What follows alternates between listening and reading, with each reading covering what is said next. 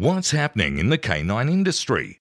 For all the latest news, views, and expert opinions, stay right here for The Canine Paradigm. You'll hear from industry leaders, experts, doyens of the industry, learned colleagues, movers and shakers, and the odd randy guest. Get the latest insights and expert advice from both here and abroad from the people in the know. Now, here are your hosts, Glenn Cooke and Pat Stuart. And I'm Lofty Fulton, and I'm out of here. Hey, it's been a while since we talked about our old mate Jason Furman. Uh, has he paid his bills? He has paid his bills. Oh, okay. So we should record him a new ad. Surely he has a website now. Uh, no, he does not. Oh, uh, maybe he's provided a direct phone number people can order through? Uh, I'll just check. Nope, no phone number either.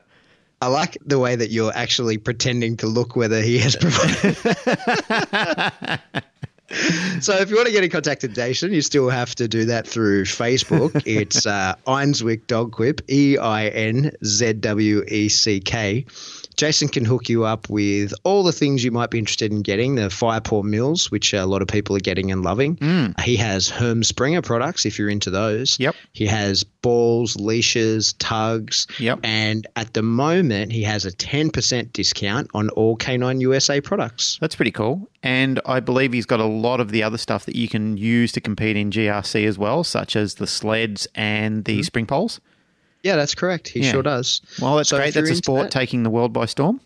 Yeah. So if you're into that or you just like training your dog, having a good time, have a chat to Jason on Facebook at Einzweck DogQuip. Yep. Send him an inventory via Messenger and get your gear.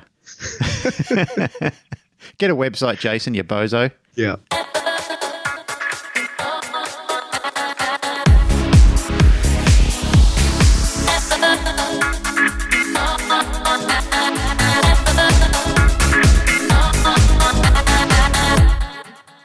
Welcome back to The Canine Paradigm. I'm your host, Pat Stuart. I'm joined in studio today by my co-host, Glenn Cooke. I've got a couple of guests with us, but before I introduce them, I've got something I have to say. Mm. So last episode, I said in earnest some unkind things about someone. Mm. And with the information that I had at that time, I support what I said, but I have new information. I no longer support that.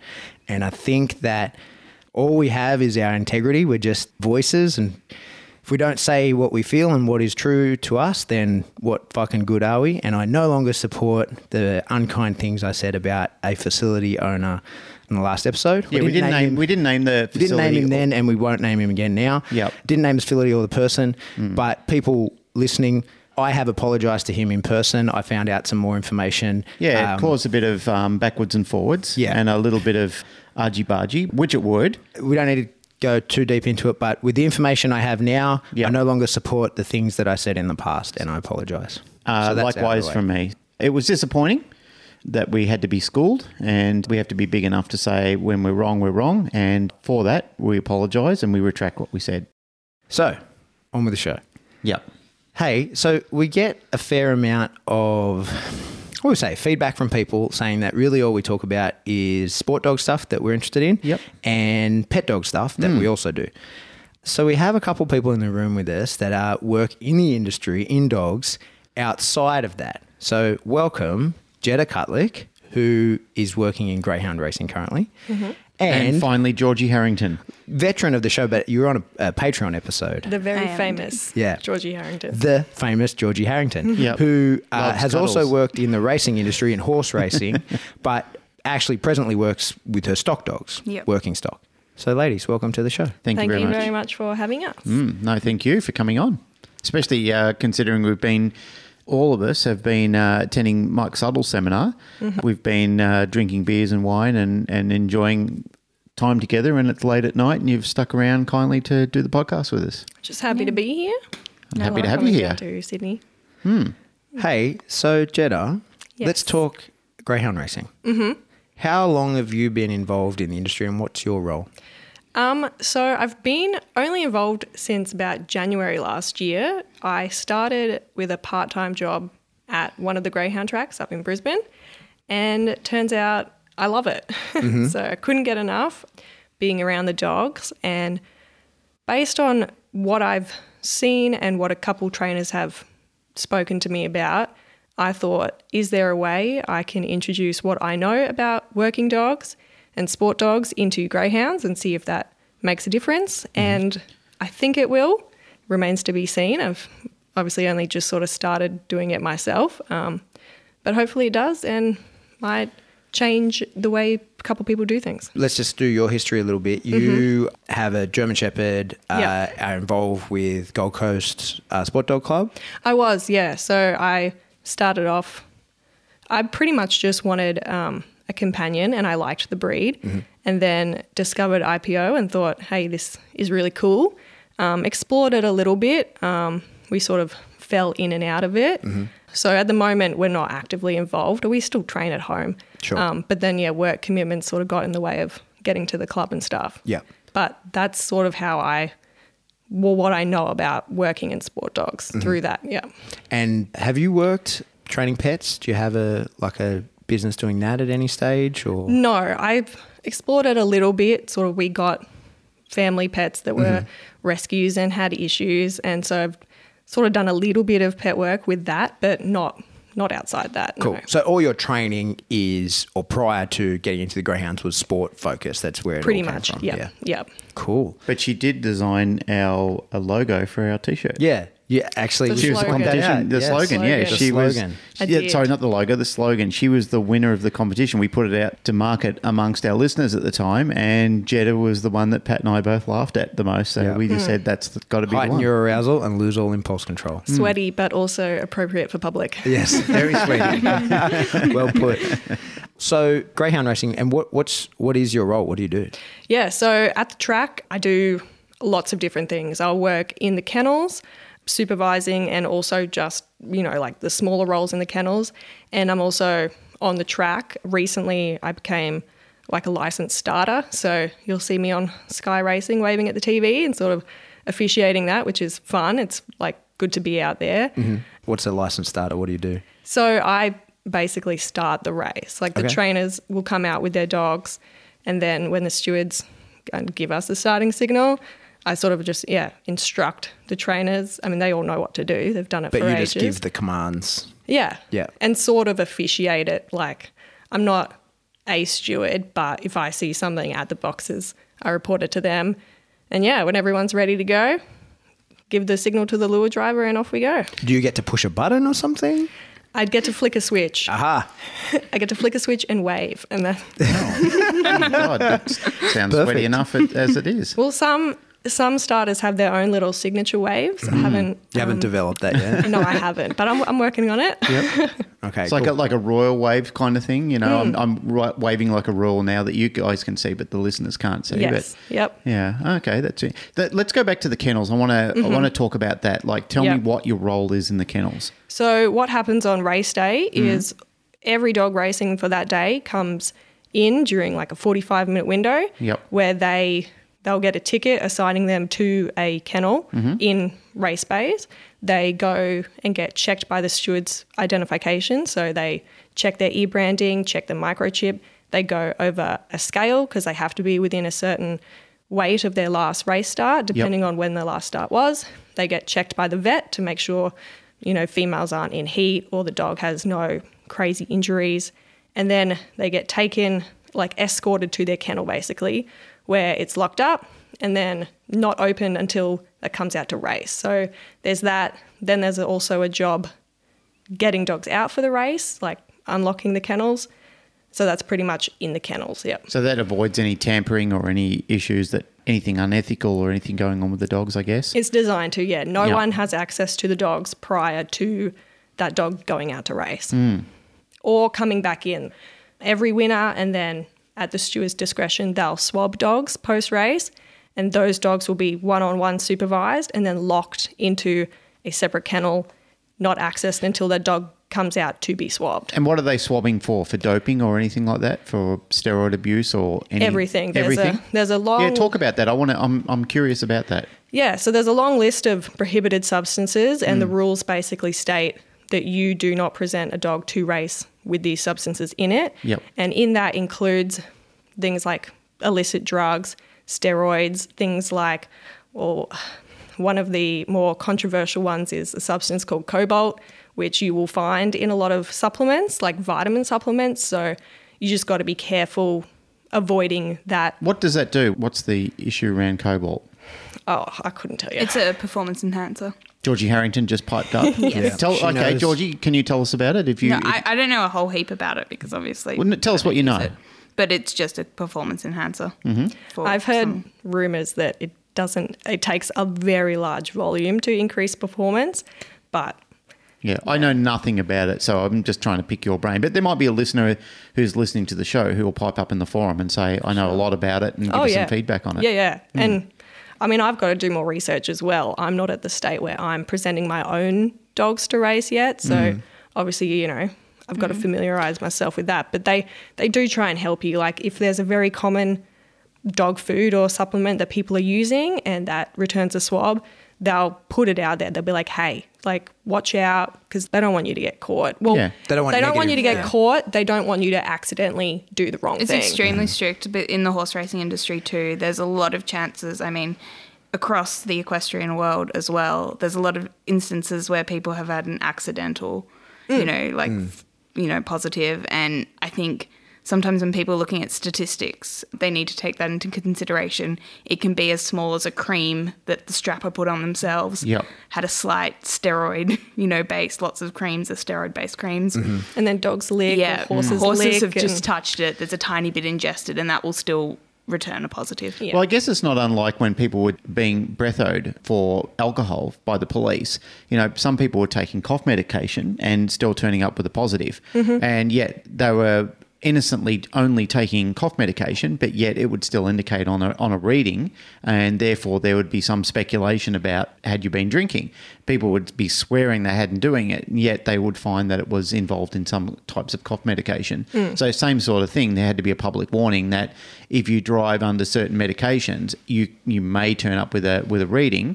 Or, you know, it may cause drowsiness or have an effect on you. So, you know, I mean, there are a list of things that are unknown to people, and until they actually know about it, they, I guess that it would be the same as your industries where um, they would so obviously that, identify What it. You just said there is interesting, Georgie, you're talking about looking at statistics, because I know from my army days there's a huge requirement for drug testing, and you get a lot of failed drug tests that are because guys are taking cold and flu tablets and taking Panadine Forte or whatever, and so you fail that test and that goes to the lab, and then the lab knows, oh yeah, that, and they report back. But then that is what shows in reporting. So you, you can you can show two sets of statistics, right? So is that something that you encounter where uh, I'm sure that if you say like the horse ingested the steroid cream, they eventually figure that out, right? There's a they, yes they... and no. So it depends on what it is, but um, in a lot of instances, it's just the positive is enough mm. for the rules. Yeah, um, that that's gone. The yeah. same happens with us. Incident. If if it's an accidental, I've heard like some of the vets talk about it, and they'll the stewards will take that into consideration because they investigate every positive swab, and it might have a bearing on whether you are suspended for a period of time, but if there's a fine to pay, you still have to pay it, because at the end of the day, you broke that rule saying that you won't present a dog with this right. substance, and mm. you have, whether you've accidentally done it or not. Mm-hmm.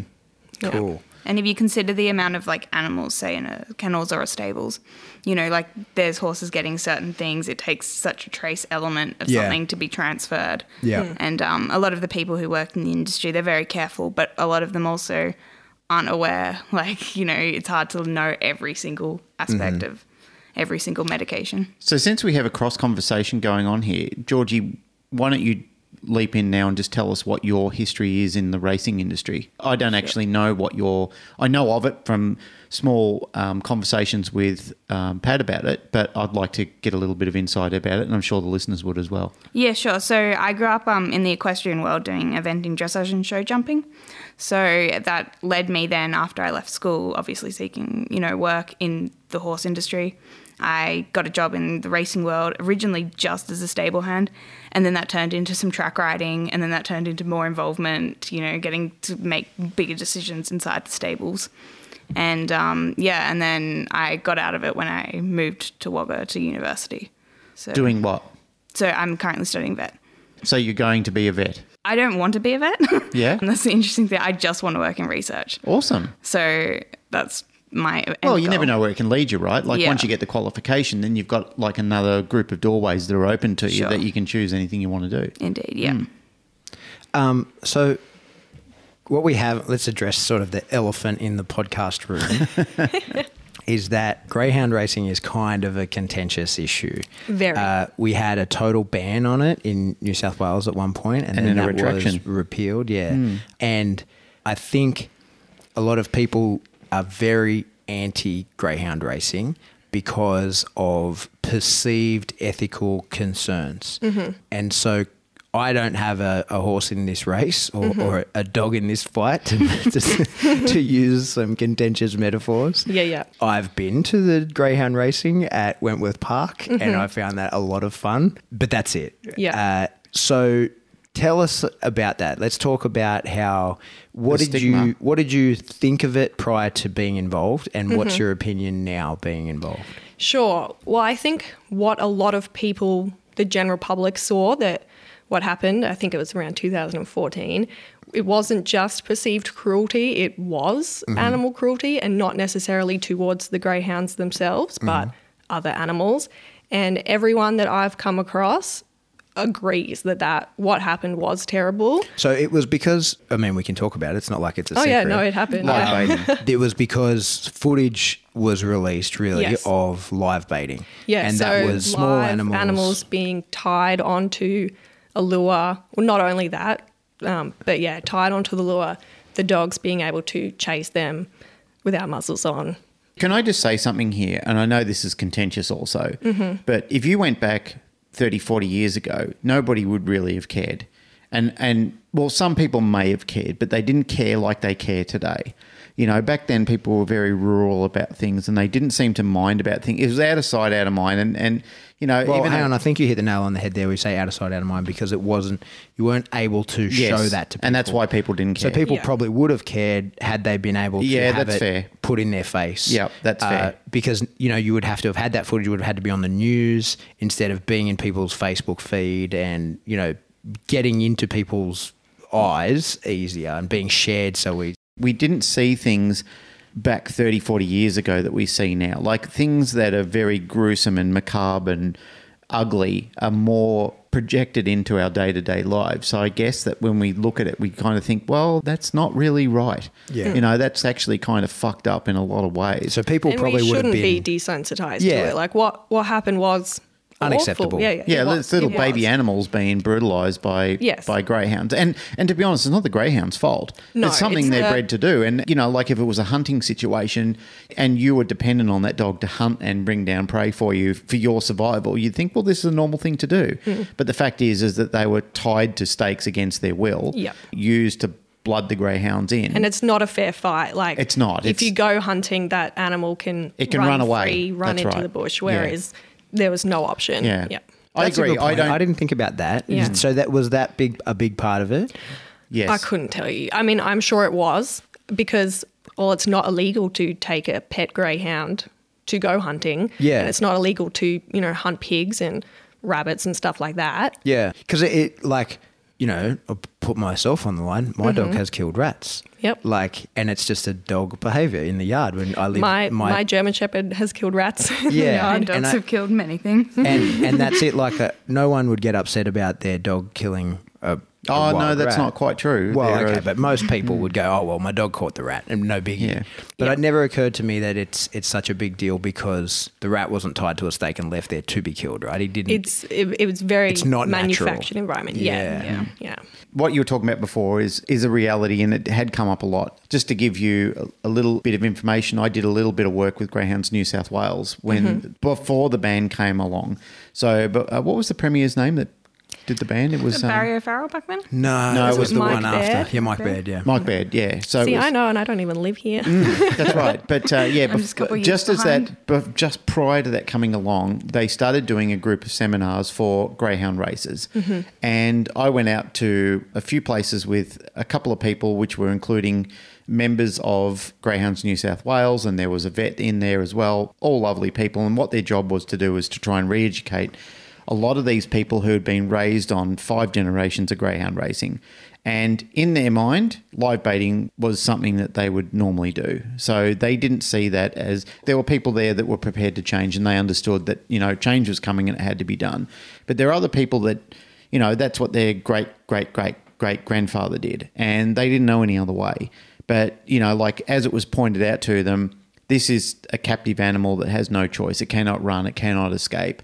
And the reality is it's now legal. You can't do it anymore. And if you're caught doing it, you're going to be prosecuted at the highest length of the law. So you'll be made a public example of. So some people fought it and some people, you know, found it very unfair. Or I don't think they found the, the live baiting unfair. What they found was that they weren't allowed to use hides unfair. That's the thing that they really, really struggle with. What's that?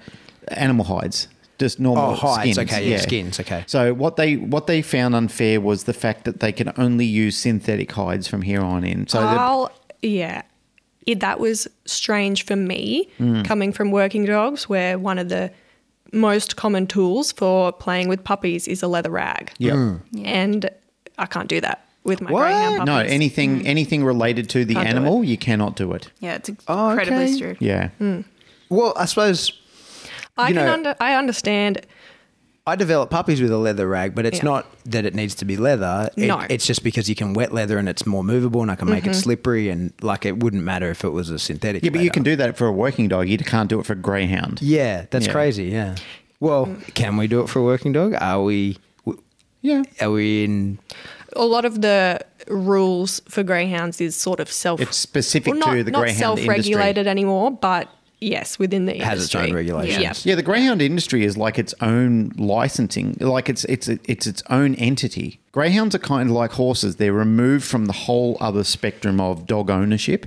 You know, greyhounds are still seen as like an industry-specific dog. Mm-hmm. That's that's got its own mm-hmm. regulation and bubble built around it. Okay, and that's why greyhounds were muzzled for so long, and and yeah. really one of and the still only are, and really. still are, and yep. it's one of the only breeds, apart from registered dangerous dogs, that you actually have to muzzle, mm-hmm. which people found bizarre, that, you know, you could have these family-friendly pets who had never caused any problems before and would live with cats and live with other dogs, yet still had to, because they were racing and what they considered a blooded dog, mm. that had to be muzzled. It was just an old law that was never repealed or never fought against, that people just had to understand if you own a, ra- mm. in a racing dog, it has to be muzzled. So you were not in the industry when this happened. No, no. Right? And you've come in post. Mm-hmm. And I suppose, so you're probably not in a position to tell us exactly how it changed, but you can talk about the industry now. Yeah, I was not in it when it happened, but, you know, I've heard people talk about it, and I I was able to see some of the effects of it. Mm. Well, I mean, I'm living them now, like the extra regulations and stuff. I'm in the process of getting my trainer's license, and I've had to go and do courses which, you know, didn't exist prior to what happened. Mm-hmm. And for a while, you know, like people stopped breeding for a bit because they didn't know what was going to happen. Like, why would they keep breeding dogs if you can't race anymore? Mm-hmm. So for a while, when those dogs that would have been bred that during that time became of racing age, we, you know, were short on numbers to fill fields because those dogs did not exist. Mm-hmm. And it's picked up again now because, I mean, obviously in New South Wales, the ban was overturned pretty quickly.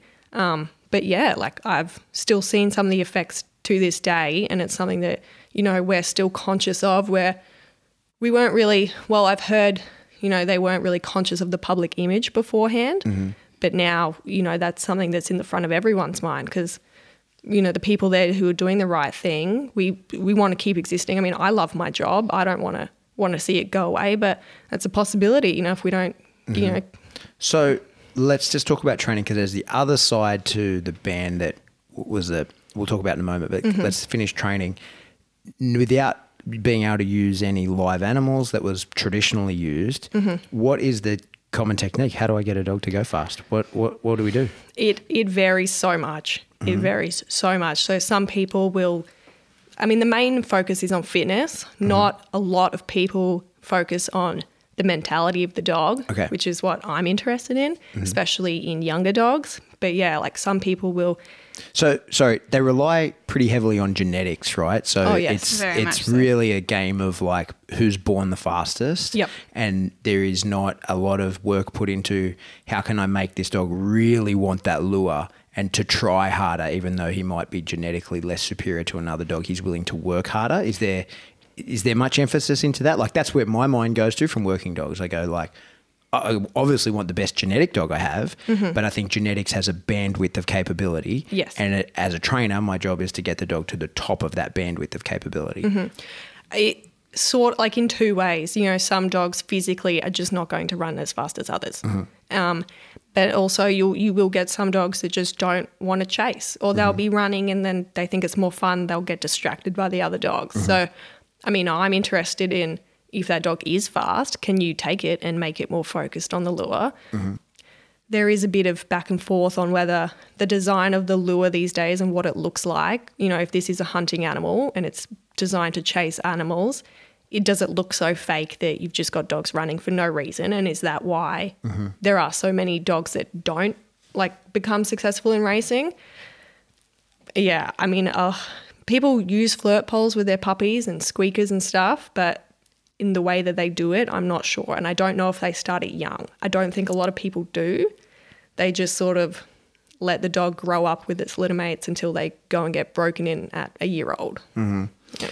You know, so something that comes to mind, we had someone, uh, a, a young Mallee come to the club the other night that has been a pet and can no longer be kept as a pet, and we're just taking to see how to go as a working dog. Mm-hmm. I don't know if anyone noticed something I did. When the dog came out, I took off my hat and I just kind of threw it in front of the dog, and it paid almost no attention to that. This is a dog, it's a, almost that old. I think, what did she say? It was like nine months old or something like that. Yeah. Uh, paid no attention to my hat being thrown. It'd seen that picture, things like that a million times. And then I got a sleeve, like a Belgian sleeve, and I threw that in almost the exact same way. It's never seen a Belgian sleeve, and it lit the fuck up, right? So I reckon through selective breeding, there's a genetic component of IDing bite equipment and knowing I should bite that, even mm-hmm. though that dog's never done bite work before in its life. It's never seen that picture before. It knew that's something I should bite. And my hat, which was also an object moving in a similar manner, the dog paid no attention to. Um, so surely there's there's something to that in the greyhound racing, right? Like, it doesn't have to be – it's not just movement that you're chasing. It can be like, teach it, this lure looks like this now, mm-hmm. and even though that looks nothing like the little animal that you think you're chasing, I can mm-hmm. teach you to chase this. Have genetic selection for that. Having developed or like seen dogs be developed in prey drive for things that are not prey mm. in working dogs, that's exactly how I'm approaching training the puppies. And I mean, obviously there are plenty of greyhounds that do chase it just as much as prey, because we have phenomenal dogs going around mm-hmm. and they're getting better every time. So I'm sure, I am sure like I'm, you could take a lot of those dogs and, you know, they pass the gap test and the small dog test and they're okay with cats because, yeah, they see. They know they're not chasing a tiny animal. They're yes. chasing, they're playing a fun game that they enjoy to play. Yeah, and they play it seriously. There are dogs that they grab a hold of that lure and they shake it with more ferocity than I've seen dogs buy helpers, mm-hmm. but yeah, it's they know it's not the animal. Yeah, so it's totally one hundred percent achievable.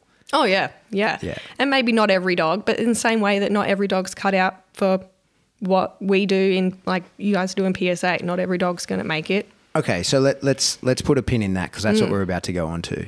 But you, you would say for sure that for anyone who would then say, well, in the greyhound industry, they're all still secretly live baiting because the dogs chase the thing, you can unequivocally call bullshit on that and say, no, for sure, I've seen dogs go from zero to hero and they have one hundred percent only ever chased that funny little lure and nothing else. Yeah, I can say I do not know a single person that does it, and if I found out about it, I'd be putting a stop to it, and yeah. so would anyone else. Yeah. yeah. Yeah, no one wants that sort of thing in the industry. It's, no. you know, same in horse racing, is that no one wants the bad eggs in the industry with them. It's mm-hmm. the same because in bite sports. If you see people doing something that's making dogs dangerous, you want them gone because that's a bad name for you. Yeah. Yeah. Yeah. And it's the same with us. If people are doing things that are not okay, you will put a stop to it because that looks bad on all well, of us. Well, that's good to know. That, yeah. that is actually a good thing to know, that um, people who are – lowering the bar are mm. driven out of the industry, and the industry is bold enough and big enough to mm. stand behind to that. Self-regulate. And not one. Not only does it make all of us look bad, but mm. we agree it shouldn't be happening. Yeah. Know? Yeah.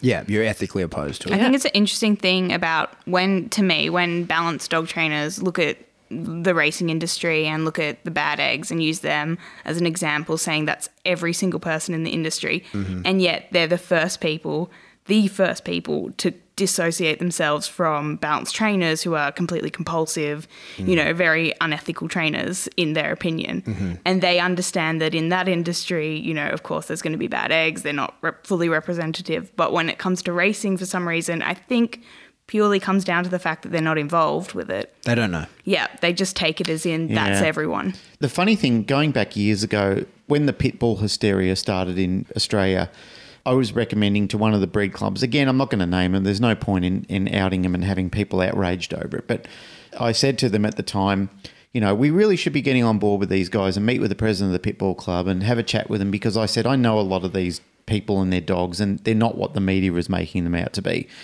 And yet there were people at the time who were going, oh, no, like we, we don't want to be involved with them. We just we don't we want to distance ourselves and we just want to keep apart from them. I said, but why?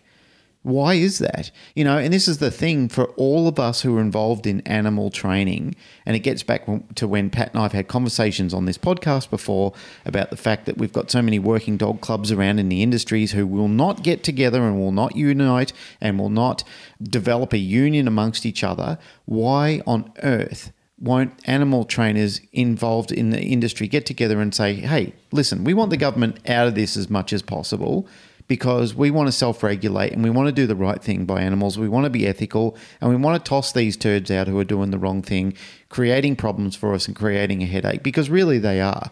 And none of us, there's, I mean, I don't, I can't remember the last time I've sat at a table or sat down with a person who is pleased about animal cruelty. Mm. There's nobody who, you just don't meet those people. And when you do, you shun them completely, or you're happy to throw them to the wolves. Hmm. Because, I mean, they really are man, woman or child. They're a son of a bitch if they're involved in that type of thing, because it really is an awful, awful and unethical way of living. Yeah. So the thing that I said we need to talk about was, uh, and it's such a horrible word, was they talked about wastage mm-hmm. in the ban. Yeah. Right? So mm. what what what's happened with that?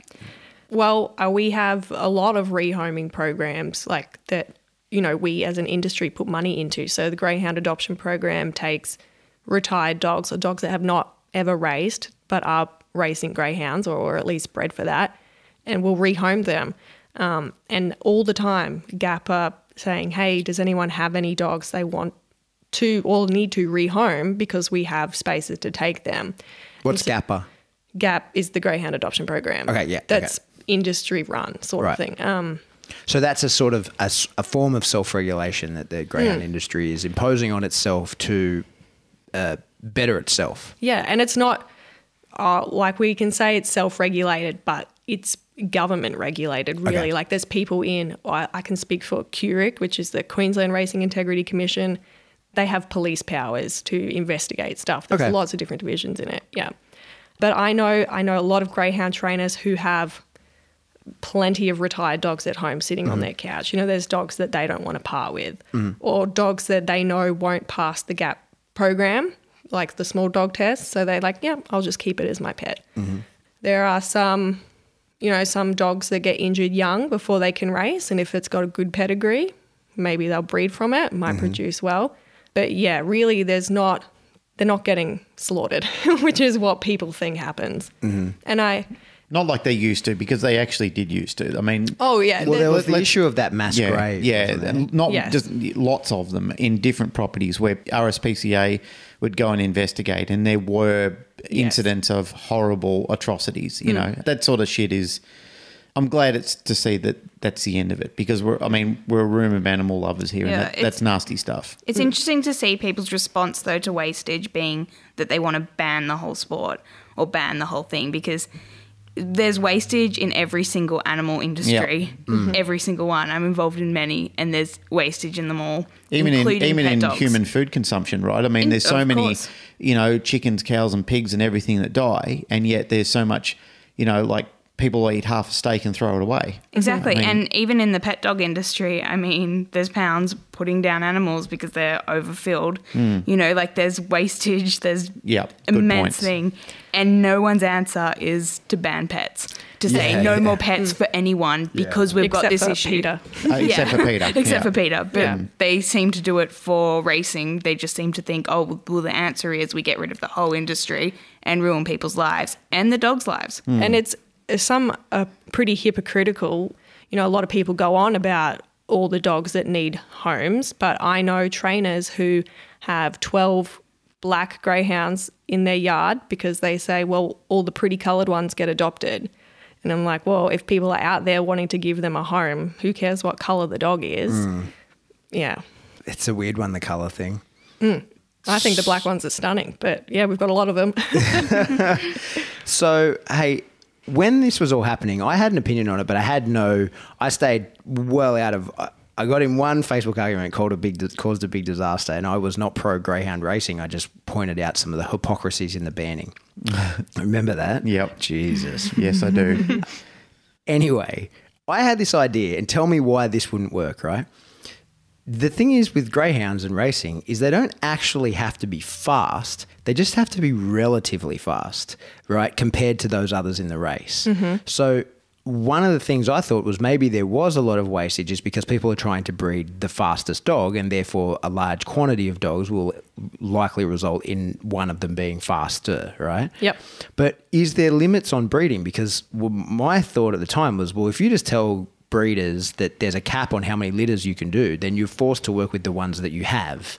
And so like the greyhound, like in working dogs, there is wastage because we need a dog to be of a particular caliber. He has to be able to work to the to the, the standard of the work, and if he can't achieve that, then he can't work. Mm-hmm. But in running fast, if if the average speed in the race went from forty kilometers an hour to thirty-five kilometers an hour, that wouldn't actually matter. It, it's just how fast your dog is compared to the others. So if you were breeding less dogs uh, and there was a cap on the breeding, that probably wouldn't matter, and there would be less wastage, and the, the, the super fast dogs would be rarer and therefore, you know, win races and whatever. But why won't that work? Or is there something similar to that?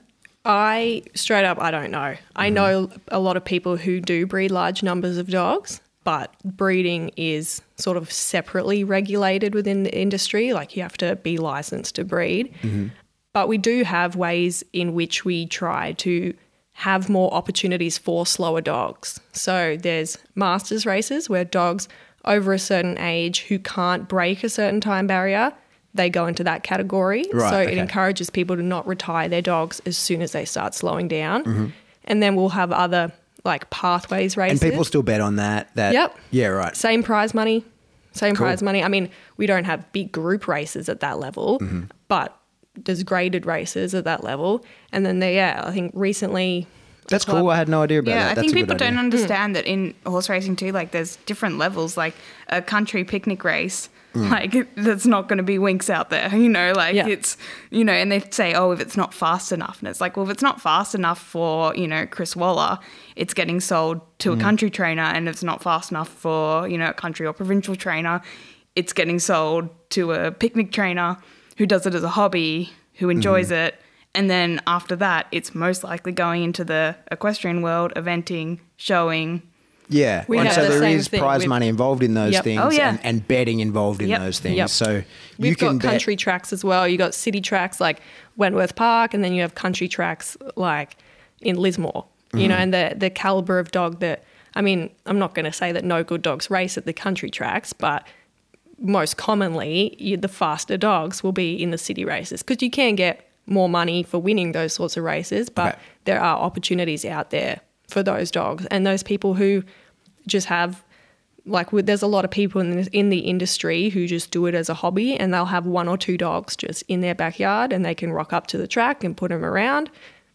Mm-hmm. And yeah. And so let's talk about that. So I've had friends that, well, so guys I was in the army with, they all put in and bought this this horse. Its name was its name was Violent Reaction, and uh, they did it just purely so they could go to the races and say to chicks, we own that horse, and, but it never qualified for anything. Um, but so you can own a dog. Like the, my understanding is that a lot of people own a greyhound and have perhaps never even seen it, and it goes to the, the trainer, raises it, keeps it, does everything. Mm-hmm. And then there's a split on the prize money. Yep. Um, and that, so the trainer gets paid a salary, or do they just take prize money? Or is- It depends on the agreement you have with the trainer. Mm-hmm. So I know trainers who don't even charge anything to keep the dog there and train it, but they'll take, you know, a larger percentage of the prize money, or they'll, it's up to how the owners want to do it with that trainer, or how that trainer likes to do it. Mm-hmm. Yeah. And and what's the legality of betting on your own on own dog? Can you do that? Yeah. So trainers can bet, can yep. and do bet? Yep. Right. And so if, that would be a large part of their income. They know they got a good dog and... Maybe. Right. Uh, like some trainers are superstitious about it. They'll right. never bet on their own dog. Uh-huh. Other some? Trainer- You yeah. mean many. Superstition's huge in the racing world. Oh, it is. Don't mm. wear green to the racetrack. Yep. Yep. Mm. Um, but, yeah, if, if you know there's a sm- – like a, you've got a fast young dog coming up and other people haven't seen that dog, mm-hmm. but again – And that's legal, so that that's yep, good to yep. go, because yeah, I know yep. like a common practice would be – I know he's fast. No one's seen him race yet. He's got pretty medium odds because yep. no one knows what's coming out. I've got a good feeling about it. Uh, I put a, a lot of money on that dog and, yep. and it goes through. And that's legit. That's one hundred percent good to yeah. go. In horses, jockeys can't bet, just to make that clear to everyone. Yeah, I guess because they are yeah, in control. Yeah, they have an of, influence into yeah. the outcome of the race. Yeah. You know, and they could technically pull up a as horse. A staff member, I can't bet on what is on the races that I'm working at right. for similar reasons. You know, I'm around the dogs. I might be locking up the swab dog. Mm-hmm. Don't want me to have, I guess, a monetary and, involvement in that, yeah. And and I, I suppose someone like you, if you, these people that are locking up the dogs, like mm-hmm. I imagine even just feeding a dog before a race would impact how we would it run. Can. Right? So that's why there's this quarantine type thing, like where they're locked up and you who have access to them then can't bet on that race. Yeah. Hmm. But I mean, it happens. Like I've seen dogs come back after a race and they throw up what looks like a whole meal, obviously because they've just run really fast. Mm-hmm. And it's not, the trainer might not have done that on purpose. Like they might have been out for the morning and they've got someone else that comes in and they accidentally feed that dog. So, I mean, yeah, there's no rules on not feeding your dog before the race, but obviously if you're consistently pulling up a dog, people are going to find out about it. Mm-hmm. If there's a huge fluctuation between the odds your dog's running at and how it performs, there's an inquiry. The stewards will ask questions. Mm-hmm. Yeah. Or that stewards- dog will get vetted or sent to, if there's nothing wrong with the dog, it'll get swabbed. Yeah. The stewards have a really important role, I think, that people don't understand. They have such a lot of power, and if, for instance, I can only speak about horses, but if a horse races badly against what they predicted it would race, like, there's questions asked of the trainer. Mm-hmm. There's, you know, questions asked to the jockey. You know, it's looked at quite heavily. So there's a full inquiry at that yeah, stage. Yeah, there's, there's a lot mm. of, you know, very strict, strict rules. I mm. can't think of any industry where there is that many. Well, people, I guess people are putting a lot of money, it's money on the line. Yeah, yeah, of course. Yeah, yes. And when money starts to... When there, well, when there's the transition of money, obviously it's going to raise questions. Yeah, yeah. And I think that's uh, important for people to understand that because it is so tightly sort of policed, mm. you could say, that anything that does come out is probably, like, things are hard to keep under wraps for long. Yeah. So when more get investigated and added to statistics of being, you know, like there's this many that we've made, you know, pulled out for doing the wrong thing, you know, it's that's not going to happen in other industries. They're going to look better because they aren't as heavily policed. Mm. So therefore, it's less likely that stuff is going to come out into the open. Mm-hmm. Mm-hmm. Yeah. That's interesting. Mm. Statistics are a funny one as well. Like a lot of people mm. like to talk about how many dogs get sent to the vet after a race. Uh-huh. But we'll vet dogs for anything and everything that looks a bit suspicious. So dogs will go to the vet for having a split a toenail because they're limping on the way back. And so obviously those bump up our statistics, but the dog is not, they might not be set out from racing for any period of time because mm-hmm. they're okay. We're just making sure, like, we do the best that we can to make sure the dogs are okay. That's an interesting one. I mean, I've heard you talk about that in the past, that those statistics are used against the industry to show mm-hmm. like, God, look how many dogs they send to the vet, but it's because of the high duty of care, high mm. level of care that it, dogs are being checked over for minor nothing. These yeah. dogs see the vet more times in a month than a pet dog would in yeah, their life. I'm, I'm yeah. going to chime in on that because thirty years ago when I was back in Melbourne, I started my career in training dogs. I used to take my dog down to a local swimming pool, which is a greyhound swimming pool. And I learned a great deal about canine nutrition and care from the greyhound breeders. And I don't think I met people who were so predominantly caring and thoughtful about the welfare of their dogs.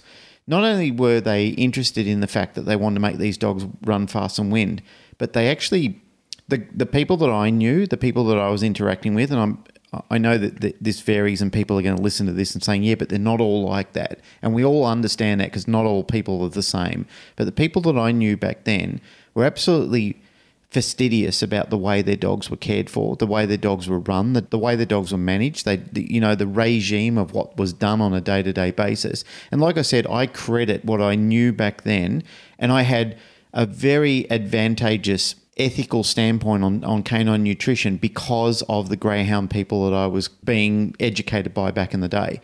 So I can only say from what I know by experience that these people were considerably advanced on most other people who cared for their dogs. They weighed everything. They mm-hmm. checked the food. They supplemented their dogs. Things that people find very informative and necessary today, which is very much a big part of a program of just a domestic dog food. People doing these, this, you know, thirty, forty, fifty years ago in greyhound management and racing. So, mm-hmm. yeah, I know that they, that, you know, anything that they think is out of the ordinary, they take the dog to the vet. They get the dog checked. They were taking their dog for massages. You know, there was a whole range of things that they did well and truly above and mm. beyond what most other people would think is There's normal for a dog. There's things I've picked up where I think, oh, why don't I do that with my dog before, mm. you know, we go out for a training session, and what she's doing physically does not even compare to what a greyhound goes through. And it's one thing I don't understand when people try to infer that these dogs are mistreated. Like, that dog is an athlete. It's They're not going to come out and perform that well. They've got jackets on. It's not treated on. well. They're yeah. massaged. Yep. You know, there was a guy in, in Melbourne, a, a legend called George Schofield. He was a self-taught animal manipulator. Mm, you've and, talked about him before. Yeah, fantastic guy. Like, his son Peter, I think his name is Peter Schofield, he's taken over the business for his dad. But uh, George used to – I I learned about him from the greyhound people and some of the people that I was in in the animal world at the time. But George was predominantly a guy that would help fix ligaments in dogs. Like, anyone had a banged-up dog, before you took it to the vet, you'd go down and see George Schofield. And even my vet back back in the day, he would say, oh, you, you know, go and take your dog to see George. He needs a – He needs a rub down, or he needs his ligaments flicked back into shape. And you'd take him down there, and George would sit there and he'd like crack the dog, or he'd pull something out of its back. And sure enough, after a bit of liniment and everything uh, and a couple of days rest, dog was walking fine. And I learned about these type of things from the greyhound industry. There's some people that are, I could only hope to learn half as much. Mm, they can agree. palpate the dog and yep. feel every layer, every muscle, and be able to tell you, oh, I can tell that this dog's had this injury in the past, where it might have been months or even years ago. They're mm. just that proficient at feeling and knowing well, what's gone on. There was a fantastic video that got around on Facebook a while ago of a guy showing his warm-up for his dog. You remember that one with the yeah, greyhound? Sorry. He stands there and he like just shows – it was quite a, actually very in-depth and – fucking really lifting good. Its legs and stretching yeah, the dog and stretching out, and, it out, yeah. and getting it, it over. Yeah, and it was just the, the the daily routine. It was an instructional video on what he does, and I immediately was like, "I'm gonna go do that with my dog." I nearly got fucking bitten. Oh, yeah. You know what I mean? Yeah. Like, yeah, you can see the bond also that the trainer's built with this yeah. dog. I know the mm. video. You know, to have a dog that's that willing to be handled and stay there and absolutely loving it. Yeah, mm. you know, and you hear people say, "Oh, they're mistreated. They don't get attention," and it's like, which of us can say that we do that with our dog twice a day, every day? Yeah, I don't. That's it. I saw something the other day saying, you know, people will go on about how fantastic they are as pets and also at the same time slag the industry. And like, these dogs don't make such great, great pets in spite of what's happened to them. Mm. They make great pets because of how they're treated and how mm. they're raised. That's the interesting That's a point, good Jedda. point. You know, we see it all the Take time. That. Genetic. I mean, I, I can't remember where I saw it, so I can't I can't take the credit. Yeah. Um, but yeah, I mean, we know that things are equal parts genetics and equal parts how a dog's raised. Mm. So you can't say, well, they all make such great pets just because of genetics, even though they've been treated so poorly. Like, mm. no, they they wouldn't. Mm. Yeah. Uh, you know, I always like to talk about, it. I heard Chad Mackin say it, and maybe he got it from someone else, I can't remember, but I'll credit him.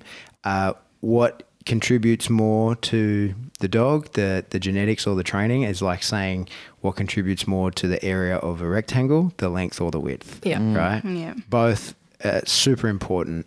And uh, I, I feel like certainly I'm excited at the idea of the greyhound industry putting more focus on training and, and making up for if there is less dogs bred or there's more restrictions mm-hmm. or they have to change genetics, that that training can take over that role mm. and you can still have a, a, a product that you're happy with without the wastage and without unethical training. Yeah, and also without the disappointment. Like, I know a lot of very fast dogs who can't race anymore because they'll stop chasing at a particular point on a track because they've been bumped or they have fallen. Mm. And that's fair enough. Like, the dog is now scared of that area and just switches off. And if you could bring half those dogs back with a bit of training, or when they're younger, making them more mentally tough towards mm-hmm. things, that could could be huge. Get that box mm. on the track there. And the strictness of the industry, mm-hmm. I think, sometimes works against the wastage, um, at least in horses. Because, for instance, like, there's only so many warnings that you can get with a horse for, like, pre-race behaviour. And a lot of that pre-race behaviour comes from the fact that the animal is so pumped up to go do what it loves to do. Mm. You know, like, it's like hold, like dogs before bite work. Mm-hmm. You know, if someone... Yeah, with, that's a critical point, right? Yeah, like mm. some people have big issues putting control on their dog before bite work, you know, because the dog is so excited to go do what it loves to do. And you get the same with, you know, any racing animal. So it gets a warning and then it gets banned because of its, you know... Because it's so good at what it wants yeah, to do. Yeah, well, because it just wants to do it. It may not even be good. It yeah, just yeah, yeah. really wants to go do it's it. It's like and kids who love playing sport, right? Yeah. You know, like Dave, my boss, his younger son, Jake, he just loves playing sport. And for him not to play sport, not to play rugby, is like incredible punishment for him. Mm. You know, like... Every time we're in a meeting or something like that, Jake's ringing about three o'clock saying to his dad, you know, can we go down the nets and play cricket or something like that? He's he's absolutely chafing at the bit to go and play sports. It's sort of calling in his D N A. He just wants to do it, you know. And it, you see that we've just come from a seminar. We've been watching dogs that uh, – and we've been doing this for years anyway.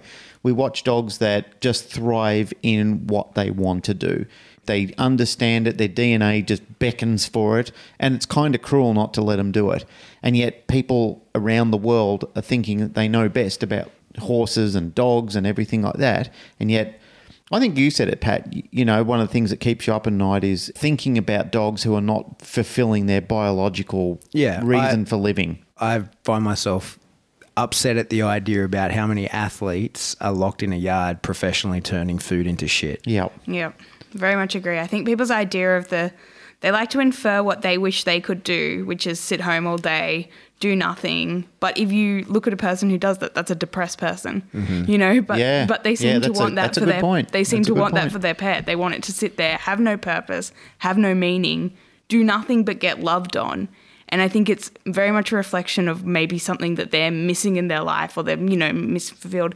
And they put that onto animals and think that's the ideal life for an animal. And yet when the, that and, same dog nails them for being depressed and out of its mind in the backyard, they're the first one to go and put the dog down. Exactly. And it's yeah. like, that's not an ideal life. Like, if your life has no real meaning and purpose and excitement and things that, you know, like, we've bred these dogs, these horses, these animals for so long to have these genetics, to do this job, to love it. Mm-hmm. And then we're like, ah, oh, no, like, don't do it.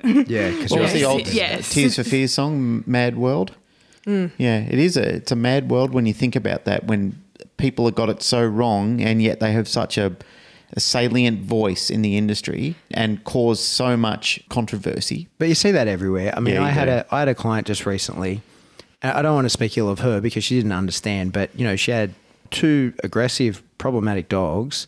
And she said that she was uncomfortable with the way I keep my dogs because I had to take my dogs to use as, you know, what do you call it, like stooge dogs to help train her dogs. And they were in my van for three hours while we were there. And she was like, I'm uncomfortable with the way you keep your dogs. And I was like, lady, I'm not the one with two fucking aggressive dogs that are causing problems in the neighborhood, right? I'm the one with the dog that is happily getting in and out of the box when I need it to perform the work for your problematic dogs. And, like, let's be realistic about what is good for a dog and what is not. Like, if mm. you knew, you wouldn't be in this situation. And that's, I think, the issue is you see a lot of people who really are well-meaning, like, really, you know, she she's not a she's not a, a unintelligent person and was very well-meaning, but didn't understand what was actually good for her dogs, yeah, and doesn't understand what's actually good for my dogs. And I think that's the same looking at when you see people from the outside looking into greyhound racing. Like I said, I'm not a supporter of it, but I'm not opposed to it. I don't really have, I don't have a position on it. Mm. Um, but I, I, what I am really vehemently opposed to is the government telling me what I can and can't do with my dogs. Yeah. Right?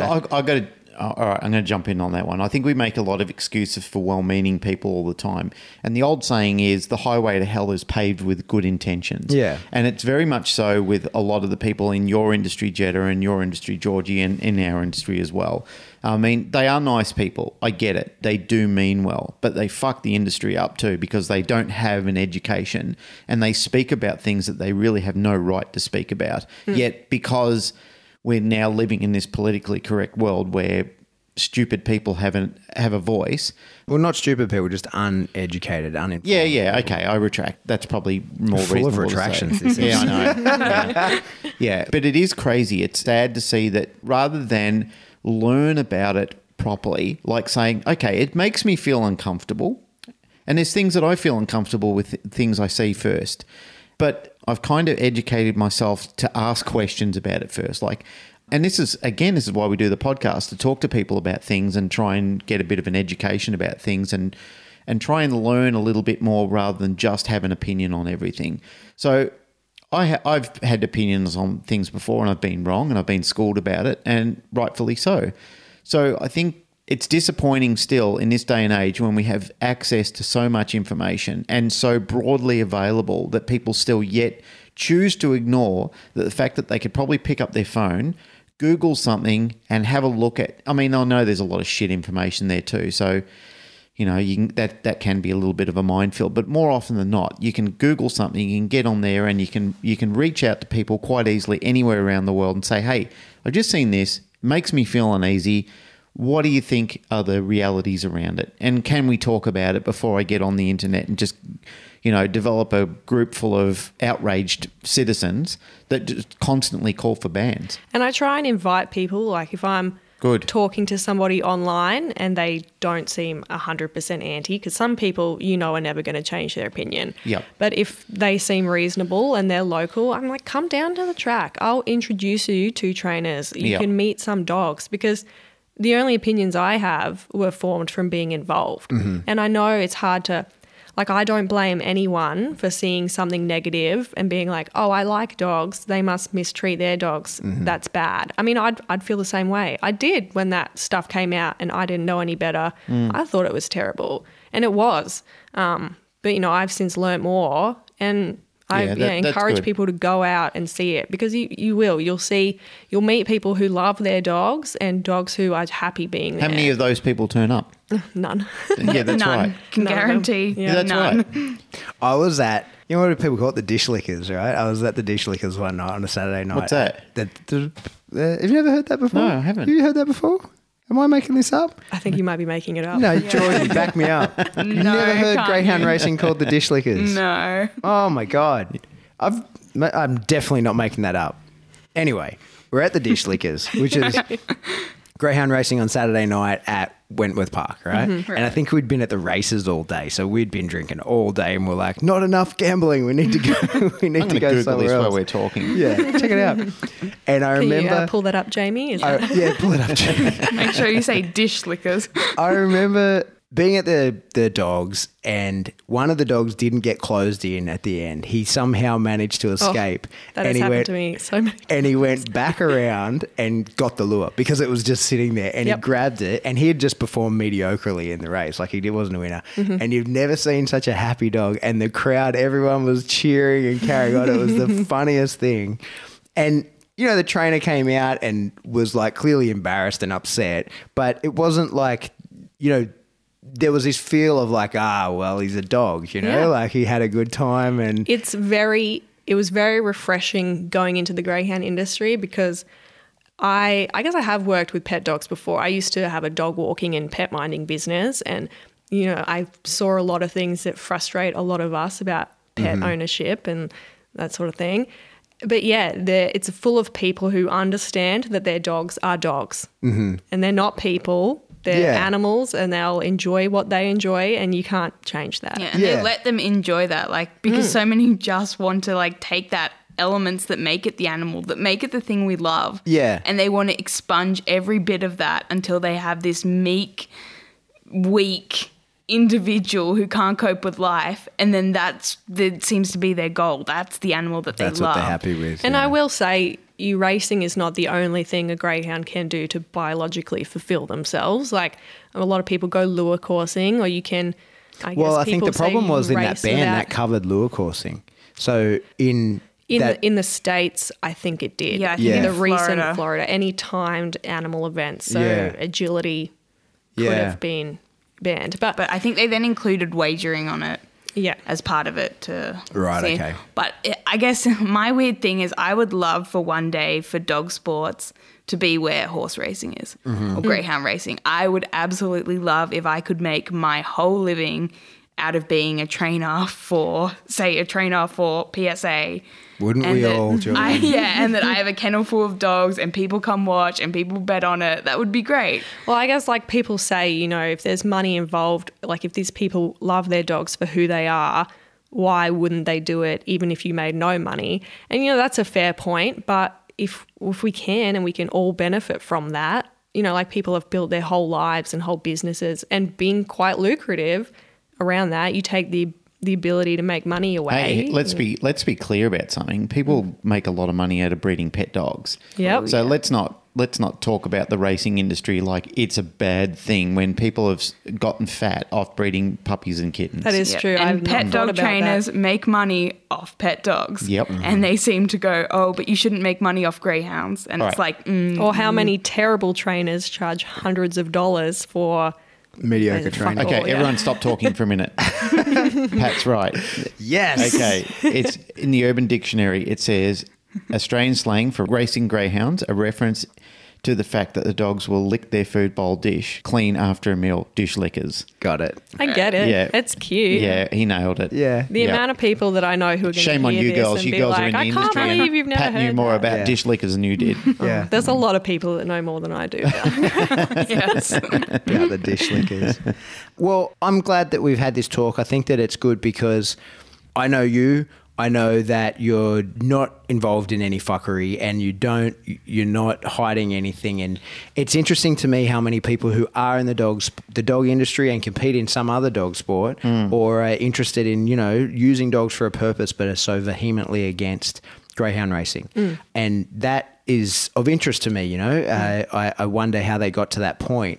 And I'm glad to hear that you can you have the capacity to invite people down to the track and see behind the curtain and see like, hey, this is what's really happening here. Mm. And there's a lot going on, and we try to be as open as we can about it.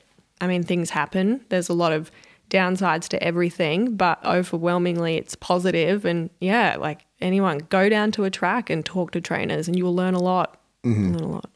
And I guess it's the same in horse racing, right? Like horses do die in races. Yeah, definitely. And but usually that's like from exerting themselves, right? And how much uh, there can be injuries, I suppose. On yeah, the, on, I think on um, people need to understand that a lot of people seem to get the idea that they're put down when a horse does injure itself severely. They're put down, oh, because you know because they can no longer make money.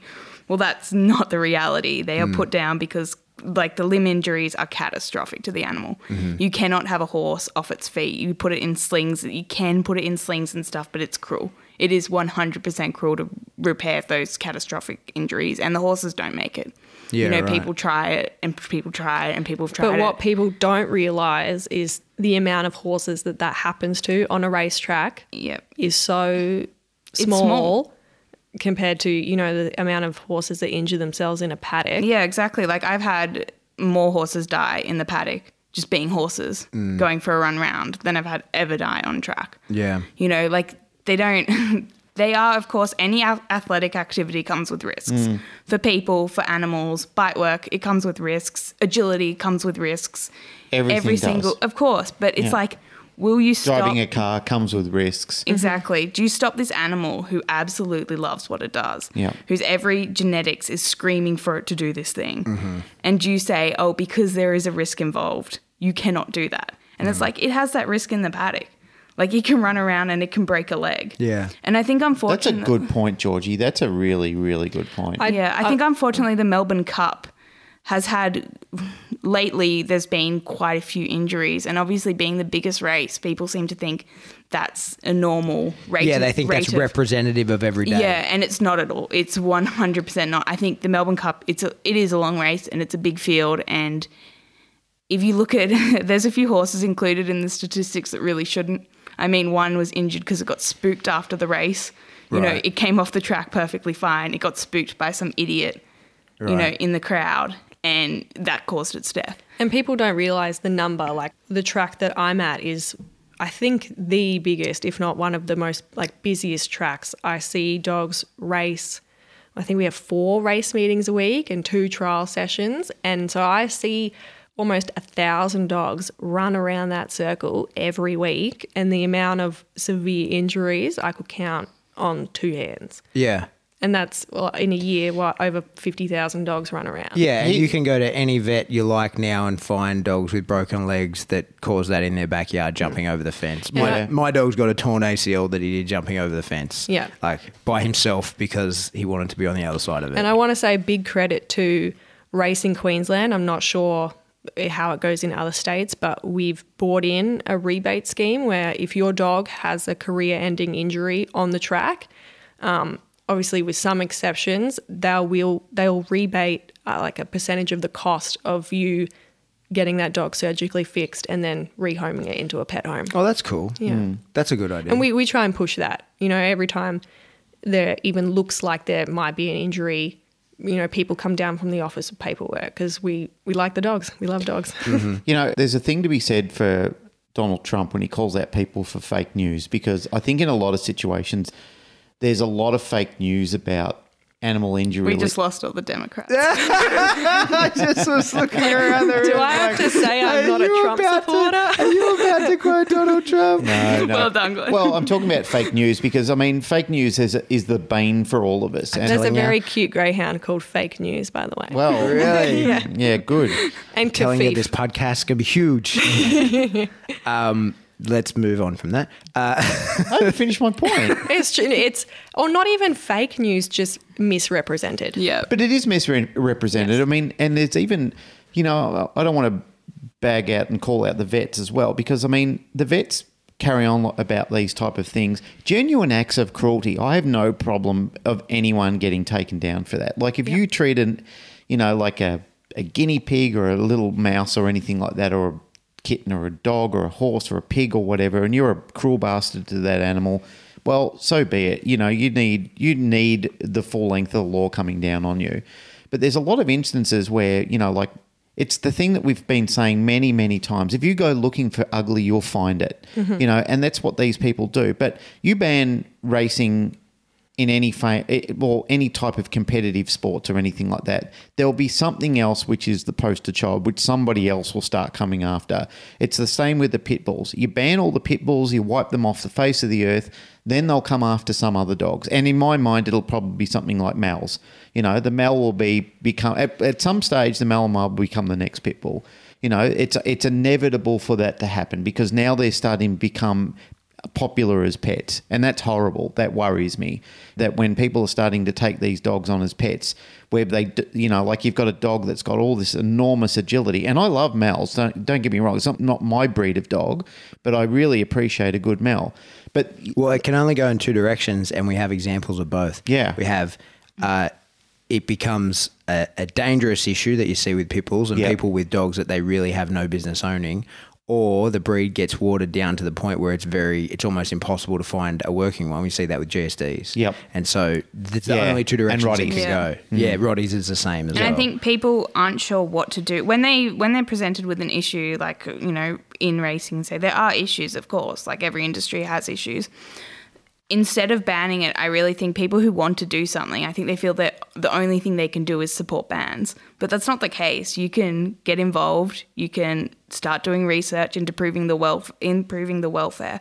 And that's what matters. Like, we're not here to give animals the same life of people, because animals don't want that. And I don't know have... any animal that, you know, would want the damn responsibility mm-hmm. that comes mm-hmm. along with I, being I a saw human. Something about that on primates the other day where, you know, like primates don't enjoy being kept as pets or anything like that. And, you know, those who, who are, they just don't like the way that humans are treating them and trying to yeah. raise them and mm. turning them into something they weren't designed to be. My favourite quote is um, equal rights means equal responsibilities. Mm. So when we talk about animals, they can't fulfil the equal responsibilities. So instead of talking about animal rights, we really have to talk about animal welfare and how to improve welfare. And you don't do that by banning anything.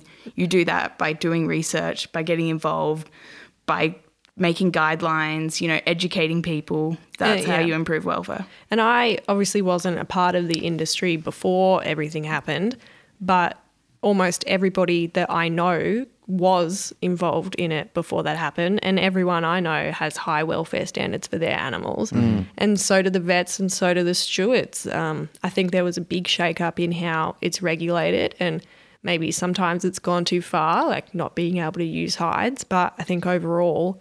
We like I'll take that as, okay, I'll use something else if overall the industry is a bit cleaner than it was. Mm-hmm. I just want to leap back to something you were talking about before, Georgie, with horses in paddocks and so forth. There was an ethical debate going around a while ago, and it was around the debate of electronics and animal training. And then somebody said, yeah, stupid people who have electric fences on their horses. And I said, have you seen what happens to horses when people don't use electric fences? Yeah. Have you seen the horrific gashes and cuts and maiming that a horse will do to itself? You might as well say stupid fences, we shouldn't have fences. And then you would have horses running into traffic and getting mowed down by B-doubles on the road, or even running through your window while you and your children are going about your daily business, and if, and someone's pet horse comes flying through your window. I said, let's not be insane about this. The horse touches the fence two times and then it goes, you know what, I'm not touching that fence anymore. Exactly. I'll just mm-hmm. stay in the paddock and I won't gash my leg open and strip myself down like Swiss cheese all down my leg. Yep, and my you horses know. aren't, they're not scared of the fence. They're not traumatised. They just by know. The fence. Don't, they will don't mess walk with the fence. Perfectly through it. They just know They'll we don't touch that. They'll even eat grass over the top of it. Like, they know how to function around the fence. They develop a lifestyle and an understanding of how the fence works, and they go, I can live in harmony with the fence. I just don't touch it and it never affects me. Two spanks by the fence and they never yeah. touch it again. It relates really well to dog training, because when I'm trying to explain things to people, I'm like, the fence is clarity.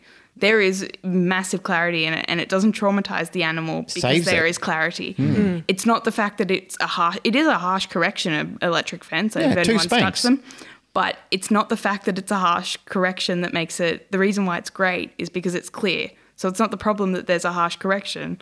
The, pro- the problem that people have in training then is when they remove that clarity, it no longer becomes ethical because the animal doesn't know how to avoid it. Yeah, we, we've actually talked about the, uh, exactly this on the show, and that people who use, say, a hidden fence with their dog, everybody's in a rush to not have to wear the collar anymore because they want the, like, and even the electric fence for a dog as well.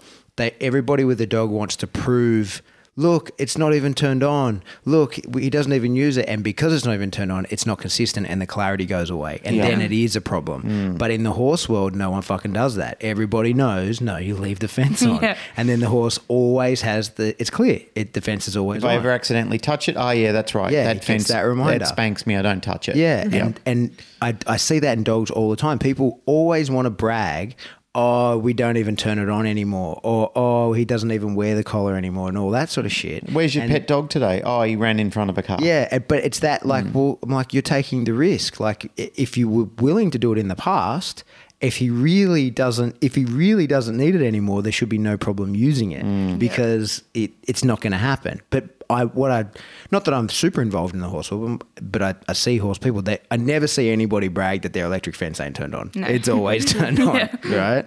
Um, because I know there's there's a severe consequence for it not being. And I'm not talking about the electric shock. I'm talking about the horse going through the fence, or, or cutting itself to pieces, or ending up on the road, and blah blah blah blah blah.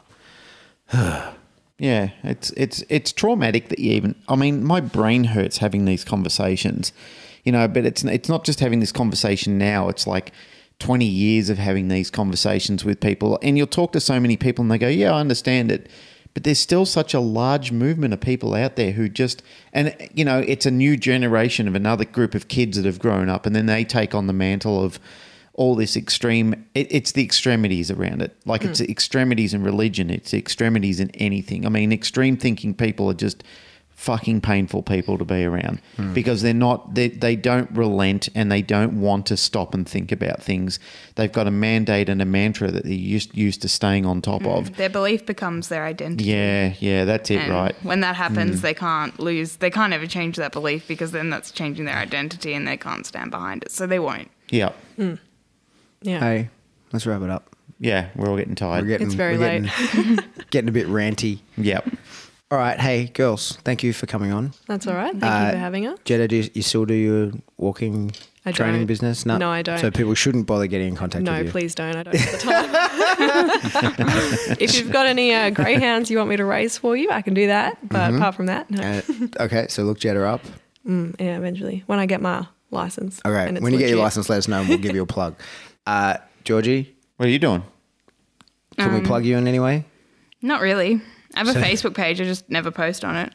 Um, so, so Georgie's people, a very good dog trainer, and she does train other people's dogs. Where can we find you? Yeah. But no, because I just do not have any time. Okay. okay. Right, so at the moment there is no, unless it's developing a dog for something, a working dog application that interests me. No. Do not ring me about your pet dog that pulls on a lead. Yep. And I'm pretty excited about P S A trial coming up. Mm-hmm. Um, I'm looking forward to competing against you again, although we're in different yeah, levels. Yeah, we're in different so. levels now. But I feel like maybe if you pass the one on Saturday, you could have a crack at the two on the Sunday. Yeah, I think we'll my dog needs to have seen, trained a little bit more before then, but maybe. Well, we got a month. We'll see it. All right. Hey, thank you both for coming on. That's it for another episode of The Canine Paradigm. As always, if you like what you hear, please like, rate, share, subscribe. Do that through whatever subscription service you download us from. Uh, if you want to support the show, the best way to do that is via Patreon. Uh, three bucks a month gets you access to an good extra stuff. episode a month. Yeah. Mm, very good stuff. Well, so you say. We think. So you say. Ten bucks a month. Secret is stuff the, for people only. Only. Yeah, that's right. Yeah. And as your first ever Patreon. That's actually right. You were mm-hmm. our first ever Patreon, and you were an overpayer right from the start. You were in the ten dollar thing, even though we were Thank asking you, Georgie. for three. Thank yeah. you very You're much. You're the best. No worries. Yeah. I'm just um, gonna hide What about in the you, corner. Jedda? Where's your? Oh, uh, Jedda. Mm. Is Jedda oh, not a Patreon what? member? I'm not. Where's your All Patreon right. pinch? Glenn, dump Oof. this episode. Yeah. Get rid of I'm her. I'm flushing it. Get rid of her. Yeah. When I win a couple races, I'll. I'm all right. And if you want to get in contact with us, do that via email. We are info at the canin paradigm dot com. That's it. Glenn, music. Do, do, do, do, do. Do you do that every time?